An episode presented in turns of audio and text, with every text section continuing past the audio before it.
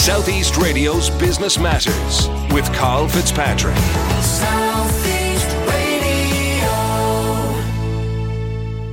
Well, along with the hospitality sector, retailers have endured the bumpiest ride since the start of the pandemic. But how has the sector demonstrated resilience over the past 21 months?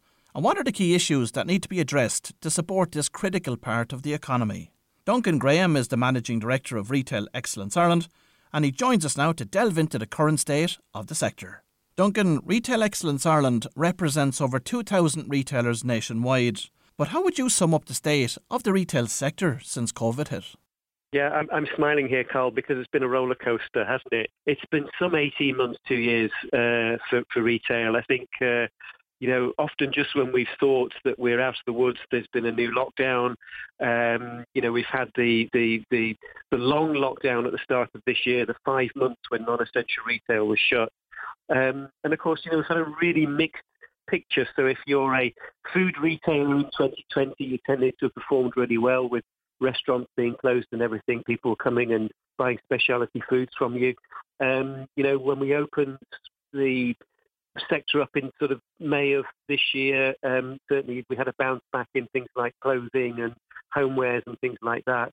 Um, you know, but uh, you know, it's been really, really difficult and different. Um, and retailers have, in the main, struggled in, in a lot of cases. Um, you know, if you look at what's gone on, town, our city centres have, have, particularly found it tough. You know, missing hospitality, missing those, um, those, you know, the office workers, and missing the tourists. That is for sure. And of course, I'd like to find out what exactly has Retail Excellence Ireland been doing over the past 21 months to support retailers across the country? Yeah, you know, this, this business was originally set up by my, my predecessor as, as a bit of a networking organisation. We you know, networked um, retailers with partners, and we built the uh, we, we, we strove towards excellence in the industry and you know how we move it on to the next steps and how we you know provide uh, insights around the world in terms of you know helping Irish retailers to move up to the next level. I think for the last 18 months, uh, 18 to 20 months, a lot of what we've been doing is lobbying government. Um, we've spent a lot of time talking to the new Minister for Retail, Damien English, around uh, what retailers are saying, what retailers are thinking, uh, what we need to do in terms of the various uh, government supports to support retailers going forward. And a lot of that's been where our focus has been. And how supportive, in your opinion, has the government been of the retail industry over the past 18 months? Yeah, look, I, I think in general the government supports that have been put in place have certainly helped. I mean, you know, we'd see we'd seen an enormous amount of closed uh, vacant retail units uh, at this point if it wasn't for those government supports. So, you know, the things that are really are, are the ones that have, have, hit home. I think, a bit like other industries, has been the um, the wage supports, certainly the uh, the EWSS and the TWSS before that. Those have certainly helped. Um, the pandemic uh, unemployment payment for those retail workers that found themselves out of a, out of a job for periods of time, you know, that certainly helped and had, you know, it's probably had its day now in terms of, um, you know, it needs to be wound down and there's certainly a lot of vacancies across retail. Uh, we need those people back in, uh, back into. Um, but those government supports have been really welcome. Um, and the online supports through Enterprise Ireland and through the local enterprise offices have also helped the industry to move uh, down that route. So, you know, you, you wouldn't have survived, you know, the, the lockdown of November last year or indeed the five months start of this year if it wasn't for those supports being put in place and it wasn't to enable businesses to move uh, on the, down the online route. So they've been really welcome. But of course, government could have gone uh, further, um, you know, and, um, you know, you're still looking at a lot of vacant units across the uh, across the country. So rent supports and all of that would, would certainly have helped. And Duncan, of course, Retail Excellence Ireland, like every other year, did take the time to celebrate the people at the heart of excellence in the Irish retail industry through your Retail Excellence Ireland Awards. Talk to us about those and specifically what stood out about the winners this time around. So yeah, we had the we actually managed to shoot, shoehorn the awards in um, before the latest restrictions.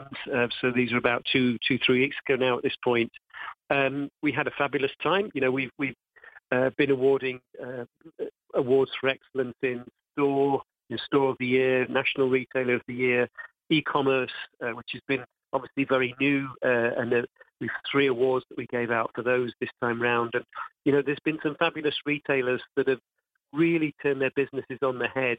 Um, so I'm thinking of people like um, James O'Connor running Frank's Place there in Wexford, and uh, Maguire Diamonds in Enniscorthy, and you know, and the winners, the two winners that we had National Retailer of the Year was Arboretum in Carlow and um, Fabiani in Longford. So across the piece, what's been really evident is that a lot of retailers over the last uh, 18 months, two years, have really focused on on their business, on what they want their business to be.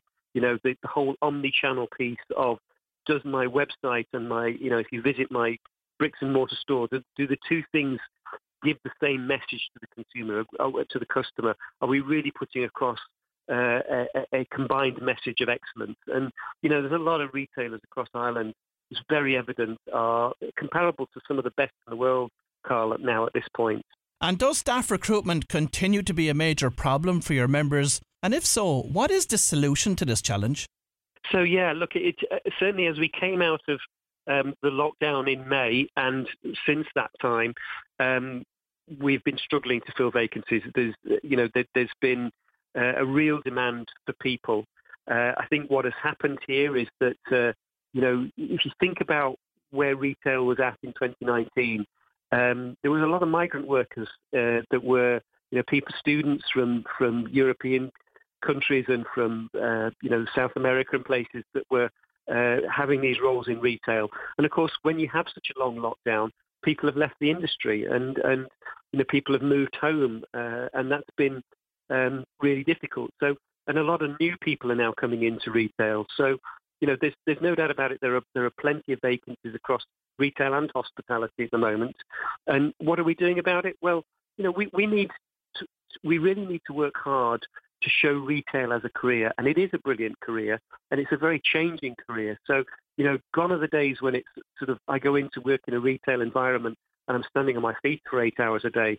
There are jobs now in logistics in retail. There are jobs in e-commerce in retail, you know, and, and there's, there's, you know, the whole giving back in terms of the customer service side, which is so important. So it is really changing. And I think um, equally, you'll find some good pay rates now. I think, you know, demand and supply uh, certainly meant that uh, you know employers have been uh, been pushing the boat out when it comes to attracting talent into the sector, and um, you know I think there's some good jobs to be had, um, and will do for the future as well. And how have Brexit and COVID nineteen affected retailers from a supply chain perspective? Yeah, it's been a real headache, and um, you know going into this Christmas, I know there's a lot of stories about you know artificial Christmas trees, for example, in short supply and so on. I think the first thing I'd say is it's been so uncertain that if you're a retail buyer and you're trying to forecast what you're going to be, you know, how much to buy and what the marketplace is going to be like six or eight months ahead of Christmas, let's say, for this year, it's been extremely difficult. You know, some people tell you it's been going to be a great Christmas. Other people tell you that if, uh, you know, if COVID strikes, it's not going to be a great Christmas and so on. So it's really difficult. And then given that situation, um, buyers have been very cautious, number one. Uh, number two, there's been massive issues with supply chain, um, and it's almost like it's been a perfect storm of uh, you know, lockdowns in factories in the Far East and difficulties in the Suez Canal. If you remember the, the boat that got stuck in the Suez Canal there back in April, May time. Of course. You know, all of those things have combined to make it a very uncertain time in terms of supply chain. Um, and, you know, what we're left with is a situation where, sure, there's stock in stores and there will be stock in stores, but you know, actually getting that best, fastest selling item, it's probably going to be sold out very early on this time this year. And, you know, the message to consumers is if, if you want something, you really need to have been in there now, if not two or three weeks ago, in order to get really what you want. But there will be products. There'll certainly be products up till Christmas Eve, but it may not be exactly what you're looking for. Uh, Duncan, the last time we spoke, you were very concerned about retailers and how they were going to be approached and treated by landlords when it came to rental payments, especially when those retailers couldn't even open their stores. So, how has that worked out at this stage? Yeah, it's it's been tough. Um, I think uh, you know certainly what was very evident was there were no real demands during periods of lockdown for those retailers that were locked down, uh, were were closed. Um, landlords were, you know, certainly weren't chasing rent at that point. Um, as things began to reopen again, um, you know, many landlords uh, came and said, look, you know, you owe us for periods of time when, when the, the business was shut. I think in, in reality, deals were being done. Um, and, you know, there has been a pragmatic approach between landlords and tenants. I think in many cases what we found was it was the retailers that were chasing the landlords to get around the table and thrash through a deal. Um, there hasn't been a great deal of support from government around this whole area. So the only thing that was brought in was a code of conduct, uh, which really said, you know, in, in effect, get round the table and sort out the differences and make sure you come up with a deal. And that's going back to September of last year. And it really, it's toothless. It's no legal uh, backing or anything. So, you know, that's been difficult. I think what we're now left with is a situation where, you know, there are something like, or were 2,000 retail units vacant across the country. You know, if you look at Dublin uh, now, on Grafton Street alone, there are 12 vacant units. So, you know, the whole thing is still playing out. Um, and, you know, there's still time, there's still time for government to come to the table and, you know, reinforce, make these, you know, bring in some form of mediation between landlord and tenant uh, to enable deals to be done and, you know, compromises reached. I think one of the big concerns that small independent retailers have about going online is their concern about how they deal with returns. Now, not too many people are aware of it, but New Look here in Wexford is actually the return centre for Europe for that UK brand. Mm. But mm. what advice and what guidance would you give to retailers in terms of how they should deal with the returns piece? Yeah, look, I, I, think it depends on what type of retailer you are. Um, I think you know you. I always regard this as the best thing you do is think customer first and think about the service first. Accept the fact, accept the fact that if you're in a, you know, if you're selling clothing and people need to try something on, um, that you're going to get a fair degree of return. You know, it's going to be higher than you'd get if somebody's coming into your store and trying it on in a fitting room. So accept the fact you're going to get the returns and make it easy for people to return things. There's nothing worse than uh, you know a customer getting something and then finding that the returns process is really difficult and convoluted. Um, far better just to make it easier for them because the reality is that if it's easy, the chances are they're going to repurchase from you. You know, if you make it difficult, they'll just go to somebody else that will make it easy. So, you know, it's it's it's one of these things. It's an added cost of doing business, if you're doing business online, you're going to have to expect that you're going to have a higher returns rate.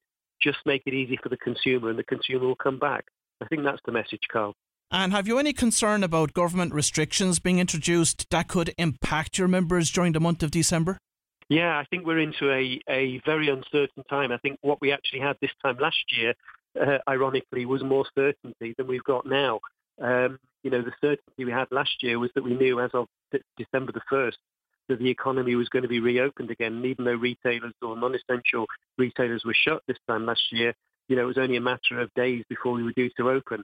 This time round, you know, I think the messages we're getting from government at the moment are that there won't be that wholesale lockdown that we had previously and that retail will remain open and hopefully hospitality as well.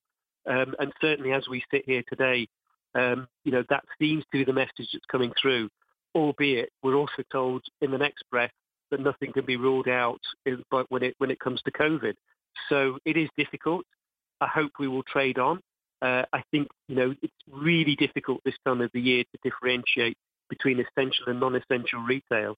Um, and you know I do think that uh, the government um, you know will will stick with it uh, this time round. I think the issue is then going to be what happens in January and February of next year. Um, but hopefully things will, will start to plateau out and we will start to see um, this being brought back under control again. Um, you know, so my fingers are certainly crossed on that one, Carl, at the moment. I've no doubt they are. Now, Duncan, I'd also like to find out what new supports or even existing supports are you asking government at this stage to continue for the calendar year 2022 for retailers? Yeah, look, I, I, think it's fairly straightforward. I think, you know, we certainly, I know that the EWSS, the wage supports are due to finish uh, in April of next year. And, and, you know, again, dependent upon the track of the, the virus and what happens with further lockdowns, I think the government need to consider, you know, whether to, to extend those further. I think the, the rates waivers have been very useful, and I think that needs to be considered. Um, but the biggest one, I think, is what we've described before, is really, you know, more support to get uh, retailers online. Uh, I think that is, uh, there's a big need for that. Um, for, for next year. You know, how you can really crank that up through Enterprise Ireland and through the local enterprise offices to get that online presence really established. And then I think the, the final one is is government support in terms of developing retail as a career. You know, what can we do to, and we're very much having this conversation at the moment with the Department of Enterprise around how we bring um, quality people into the retail environment and develop that career structure for them. And that's obviously one for the future. And then I think the final one is is the really the rejuvenation and the renewal of some of our towns and cities around the country, um, you know, which have taken a right battering over the last two years, and there really needs to be a lot of government support to to to encourage people back into our, our towns and cities and make them decent, safe, attractive places to visit. And just on that particular point, and it will finish this morning's interview with us, is of course there's been a permanent move at this stage to both remote and blended working. So, what is your outlook for town centre retailers across the country over the medium to long term? Yeah, I, I think it's really about bringing everybody together to really have a good in-depth look at we, what we want our towns and cities to be in the future.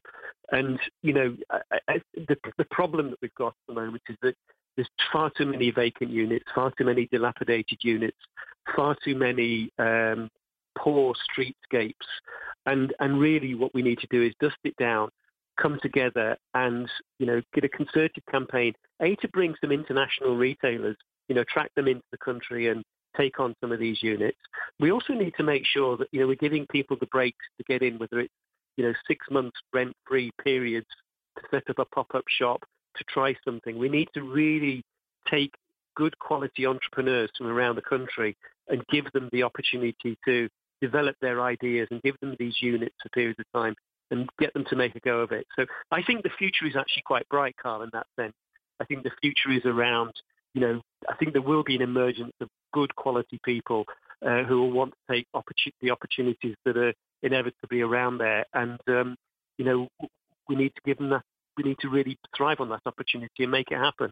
Well, if you've just tuned in, that was Duncan Graham from Retail Excellence Ireland, and I'd like to thank Duncan for sharing his valuable insights into the retail sector with us this morning. Southeast Radio's Business Matters with Carl Fitzpatrick. South